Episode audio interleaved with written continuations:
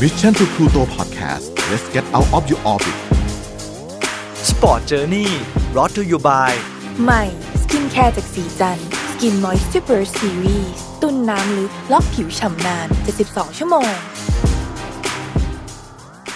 สวัสดีครับคุณผู้ฟังขอต้อนรับเข้าสู่รายการ Sport Journey กับผมโจวี่ชัยยุทธนะครับ ทาง Mission to Pluto Podcast ยังไง ถ้าทุกคนที่ฟังอยู่ทาง YouTube อย่าลืมกด Subscribe นะครับ เป็นกำลังใจให้กับทีมงานของเราทุกคนด้วย วันนี้เรื่องราวกีฬาที่ผมจะมาเล่าให้ฟังเนี่ยเป็นเรื่องของวงการฟุตบอลหญิงฝรั่งเศส แห่งสโมสรปารีสแซงต์แชงแมงครับ เพราะมันมีข่าวอื้อฉาวออกมาครับว่าเออนักเตะอย่างไคล่าฮัมราอุยเนี่ยกองหน้าของทีมปารีสแซงต์แชงแมงฝั่งหญิงเนี่ยถูกผู้ร้ายนะครับดักอยู่ข้างทาง แล้วมากระโดดขวางรถเธอก่อนที่จะลากเธอลงมาจากรถนะครับ แล้วก็ใช้ท่อนเหล็กเนี่ยแหละครับแท่งเหล็กขนาดยาวเนี่ย กระหน่ำตีเข้าไปที่ขาของเธอ รวมถึงแขนของเธอแล้วก็ตามลำตัวนะครับ แต่ว่าสิ่งที่มันน่าแปลกและน่าสงสัยก็คือ เธอไม่ได้เป็นคนขับรถนะครับ แต่ว่าคนที่ขับรถให้เธอนั่งเนี่ยเป็นเพื่อนร่วมทีม ซึ่งอยู่ในตำแหน่งเดียวกับเธอก็คือ ศูนย์หน้าของทีมปารีสแซงต์แชงแมงนะครับอย่างอามินาตาดิยาโลครับแข้งสาว ฝรั่งเศสวัย 26 ปี ของสโมสรเดียวกัน ซึ่งเธอเนี่ยเป็นเพื่อนสนิทกันด้วยนะครับ คือเธอเนี่ยอาจจะต้องมีการขับเคี่ยวแย่งตำแหน่งทั้งในระดับสโมสร แล้วก็ในระดับทีมชาติฝรั่งเศส เพราะว่าอยู่ในปารีสแซงต์แชงแมงด้วยกัน แล้วก็อยู่ในทีมชาติฝรั่งเศสหญิง เช่นเดียวกัน บางคนเขาเลยสงสัยครับว่า หรืออาจจะมีแรงจูงใจในการขับเคี่ยวแย่งตำแหน่ง จึงต้องจ้างคนเนี่ยมารุมทำร้าย เพื่อให้คู่แข่งของเธอเนี่ยซึ่งอยู่ในทีมเดียวกันตำแหน่งเดียวกันเนี่ยบาดเจ็บ เธอจะได้ลงเล่นในแมตช์สำคัญ หรือว่าได้กลายเป็นตัวจริงนั่นแหละครับ แต่ทว่าเรื่องราวมันไม่ได้จบเพียงแค่นี้ครับ มันคดีพลิกเกิดขึ้นแต่จะเป็นยังไงไปฟังกันเลยครับ ก่อนอื่นเนี่ยผมขอเล่าถึงการแย่งตำแหน่งตัวจริงของนักฟุตบอล แล้วก็นักเตะดีกว่านะครับ ทุกคนทราบกันดีครับว่าการที่เราทำอาชีพเป็นนักฟุตบอลเนี่ยที่จะได้ลงตัวจริง มันมีความสำคัญต่อการการันตียืนในทีมชาติ การต่อสัญญา การได้รับเงินเดือนเพิ่มมากขึ้น เพราะว่าเราเป็นตัวจริงเราถูกเลือกนะแต่ถ้าใครก็ตามที่เป็นตัวสำรองเนี่ยความรู้สึก มันแตกต่างกันเลยนะครับ ความมั่นคงทางอาชีพการงาน แค่คำว่าตัวสำรองเนี่ยไม่ว่าจะอยู่ในบทบาทไหน หรือในอาชีพใด ฟังดูแล้วเนี่ยมันก็ไม่มีใครอยากเป็นหรอกครับแม้กระทั่งความรักก็ไม่มีใครอยากเป็นตัวสำรองจริงไหมครับทุกคน ทีนี้ครับ เรามาพูดถึง ทีมที่ถือว่าเป็นอันดับหนึ่งของประเทศฝรั่งเศสอย่างปารีสแซงต์แชร์กแมงหรือ PSG ที่ทุกคนรู้จักนั่นแหละครับ คือทุกคนจะทราบกันดีว่ามีทีมฝั่งผู้ชายก็คือไม่ว่าจะเป็นคิเลียนเอ็มบัปเป้นะครับ แล้วก็มีพอเชติโน่เนี่ยเป็นคนคุมทีม แต่จริงๆแล้วมันก็จะมีฝั่งนักฟุตบอลผู้หญิงด้วย ซึ่งก็จะมีลีกผู้หญิงที่เขาเตะกันอย่างจริง ๆ จังๆนี่แหละ แล้วก็มีการต่อสู้แย่งตำแหน่งตัวจริงกันตลอดนะครับไม่ว่าจะเป็นฮัมลาอุยแล้วก็อามินาตาดิยาโลที่เมื่อสักครู่ผมเกริ่นให้ฟังทีนี้ครับมาเล่าถึงเหตุการณ์เลยครับ ทั้งสองคนนี้เนี่ยเป็นเพื่อนสนิทกันมากๆนะครับแล้วก็มักจะไปปาร์ตี้แฮงเอาท์หรือว่าไปเที่ยวด้วยกัน เพราะว่าเป็นทีมชาติฝรั่งเศสเหมือนกัน แล้วก็อยู่ในทีมสโมสรเดียวกันนะครับเหตุเกิดวันที่ 4 พฤศจิกายนเมื่อต้นเดือนที่ผ่านมาเนี่ยแหละครับ ช่วงเวลา4ทุ่มของประเทศฝรั่งเศส หลังจากที่ทั้งคู่เนี่ยฝึกซ้อมในสโมสรเสร็จ ก็จะมีการทานข้าวร่วมกันในห้องอาหารของสโมสร ซึ่งก็จะเป็นปกติที่นักเตะเนี่ยซ้อมเสร็จจะมานั่งกินข้าวด้วยกันนะครับพอกินข้าวด้วยกันเสร็จปุ๊บประมาณสักสองทุ่มสามทุ่มเนี่ยเขาก็จะแยกย้ายกลับบ้านไปพักผ่อนละเพราะเตรียมจะต้องมาซ้อมใหม่ในตอนเช้า ทีนี้ครับดิยาโลครับอาสาบอกฮัมลาอุยที่เป็นคนสนิทเนี่ยบอกว่านี่ฮัมลาอุย เดี๋ยวดิยาโลเนี่ยจะเป็นคนขับรถไปส่งเธอเอง เนื่องจากว่าทั้งสองคนนี้เป็นเพื่อนสนิทกันอย่างที่บอกไป แล้วก็นอกไปจากนี้บ้านทั้งสองคนอยู่ใกล้กันด้วยครับ ก็เลยตัดสินใจนั่งรถไปด้วยกัน แต่ในขณะที่ใกล้จะถึงบ้านของฮัมราอุยครับจู่ๆก็มีผู้ชายสองคนร่างใหญ่ใส่ไอ้โม่งครับปิดบังใบหน้ามองไม่เห็นครับ กระโดดมาขวางหน้ารถครับ แล้วก็บังคับให้พวกเธอเนี่ยจอดรถแล้วก็กำลังจะแบบเหมือนจะตีรถหรืออะไรประมาณเนี้ย เปิดประตูเดี๋ยวนี้จนสุดท้ายครับ ต้องยอมเปิดประตูออกมาครับ แล้วก็ลากฮัมราอุยลงจากรถครับ ก่อนที่จะเอาท่อนเหล็กเนี่ยแหละกระหน่ำตีไม่ยั้งครับ อยู่ประมาณ2อถึงสนาทีครับ ตีแล้วเน้นนะครับ ไปที่ขาคือนักฟุตบอลเนี่ย ขาเนี่ยถือว่าสำคัญมาก เพราะว่าถ้าขาเป็นอะไรเกิดขึ้นเนี่ย การที่จะไปเล่นฟุตบอลมันคงทำไม่ได้ หรือว่าอาชีพการงานคงแทบจะเรียกว่าจบเลยครับ ถ้าขาเกิดมีปัญหาเกิดขึ้น แต่คนร้ายครับ ตั้งใจเล็งที่ขาของเธอครับ ทีนี้ครับ สิ่งที่มันเกิดขึ้นก็คือดิยาโลคนที่เป็นคนขับมาด้วยกันเนี่ย กลับไม่ได้รับบาดเจ็บใดๆเลย ผู้ร้ายเนี่ยไม่ได้มีการมาแตะเนื้อต้องตัว หรือลากดิยาโลไปกระหน่ำตีเหมือนที่ฮัมลาอุยโดนนะครับ หลายคนก็เลยตกใจแล้วก็แปลกใจว่า เอ้าทำไมฮัมลาอุยถึงโดนคนเดียว นี่เป็นการพุ่งเป้าหรือเปล่า ตอนแรกอาจจะคิดว่าเป็นการปล้น แต่กลายเป็นว่าข้าวของ ที่เป็นสิ่งของมีค่าไม่ได้โดนปล้นเลย แต่โดนทำร้ายร่างกาย และโดนเพียงแค่คนเดียวเท่านั้นครับ มันเลยกลายเป็นประเด็นว่าตำรวจและสื่อมวลชนเนี่ยพุ่งเป้าครับไปที่เดิยโลครับว่าเดิยโลเนี่ย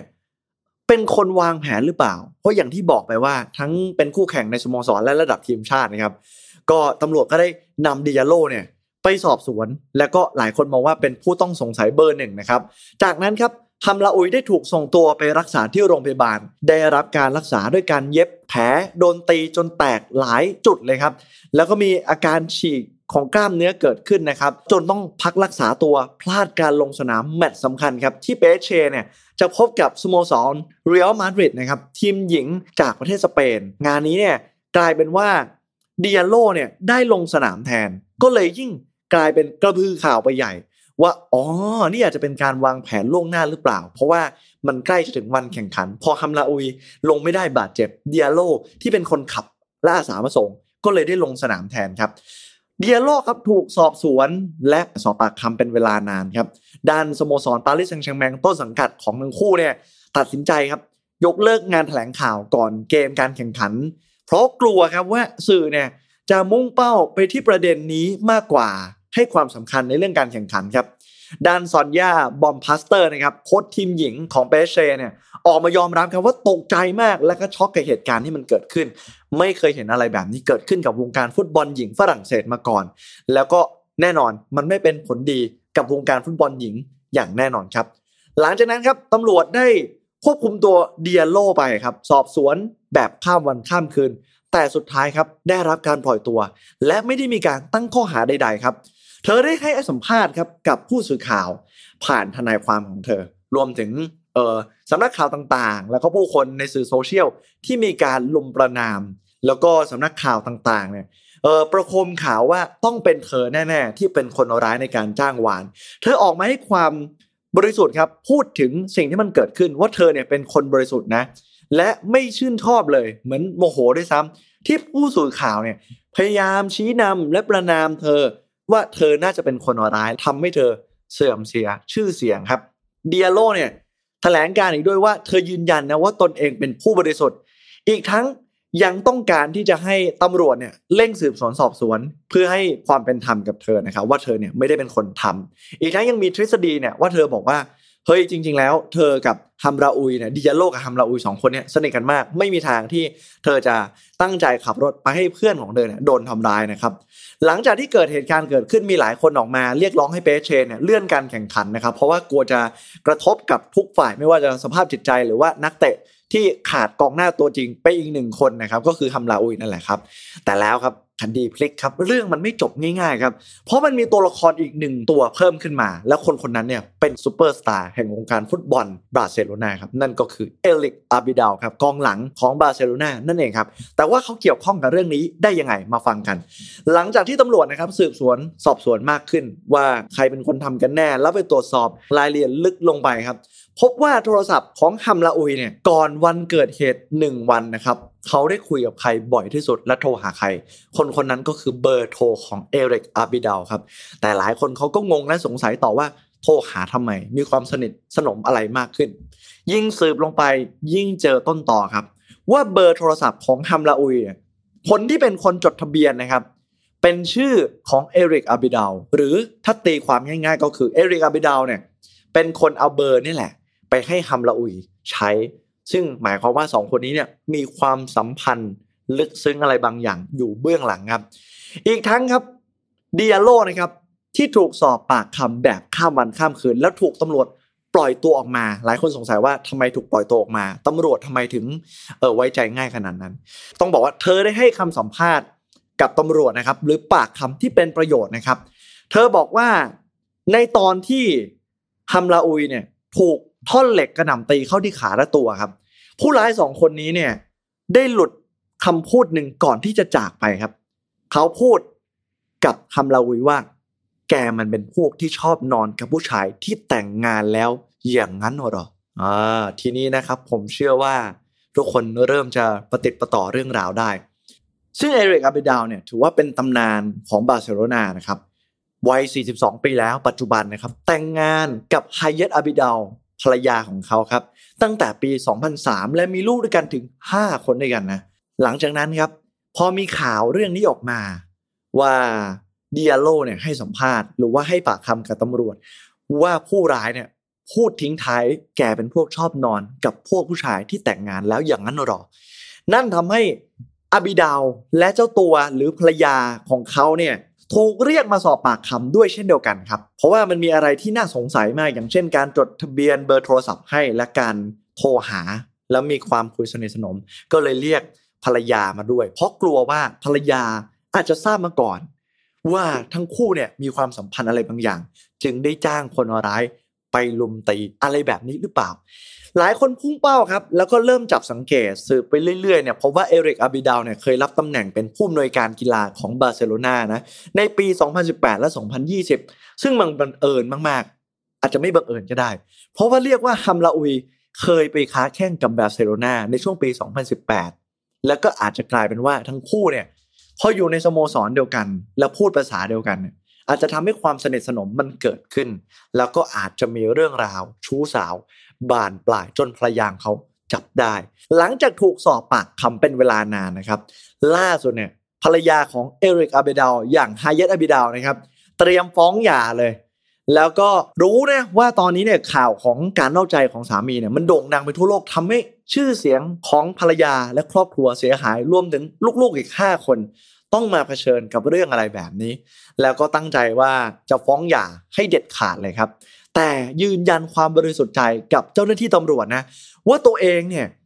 ไม่ได้มีส่วนเกี่ยวข้องกับการจ้างวานผู้ร้าย และต้องการให้ตำรวจ สืบสวนสอบสวนอย่างละเอียดลงลึกมากขึ้น เพราะคิดว่าน่าจะมีตัวละครคนอื่นๆอีก โอ้โห งานนี้เนี่ยความเจ้าชู้เป็นเหตุหรือเปล่า โอ้โห เรื่องเนี่ยมันชักจะโอ้ยุ่งเหยิง พันกันไปมากขึ้น ทีนี้เรากลับมาที่เดียโลคนที่ถูกกล่าวหาคนแรกเนี่ยเท่ากับกลายว่าตอนนี้ถูกลบมนทินและกลายเป็นผู้บริสุทธิ์เป็นที่เรียบร้อยแล้วนะครับ หลังจากที่ไปโดนผู้คนอรุมบนามจากสื่อเนี่ยที่ตีข่าวอะไรต่างๆเนี่ยก็ถือว่าน่าสงสารนะถ้าเกิดยังไม่ได้ทำอะไร แต่ว่าโดนสื่อเนี่ยพูดไปต่างๆนานาแล้วก็คนส่วนใหญ่พอรับข่าวสารมาก็พออ่านข่าวแล้วก็ เข้าไปด่าเขาในโซเชียลอะไรเงี้ยมันก็น่าเห็นใจนะ แต่ทั้งนี้ทั้งนั้นเนี่ยตำรวจกำลังพุ่งเป้าไปที่เรื่องของประเด็นชู้สาวความเจ้าชู้ของเอริกอาบิดาลเดี๋ยวเราต้องรอตามกันต่อครับว่าสุดท้ายแล้วเนี่ยจะมีตัวละครอื่นๆ เพิ่มขึ้นมาจากความเจ้าชู้ของเอริกอาบิดาลหรือไม่ ซึ่งวันนี้วันที่ 24 พฤศจิกายนวันที่อัดพอดแคสต์ตัวนี้เนี่ย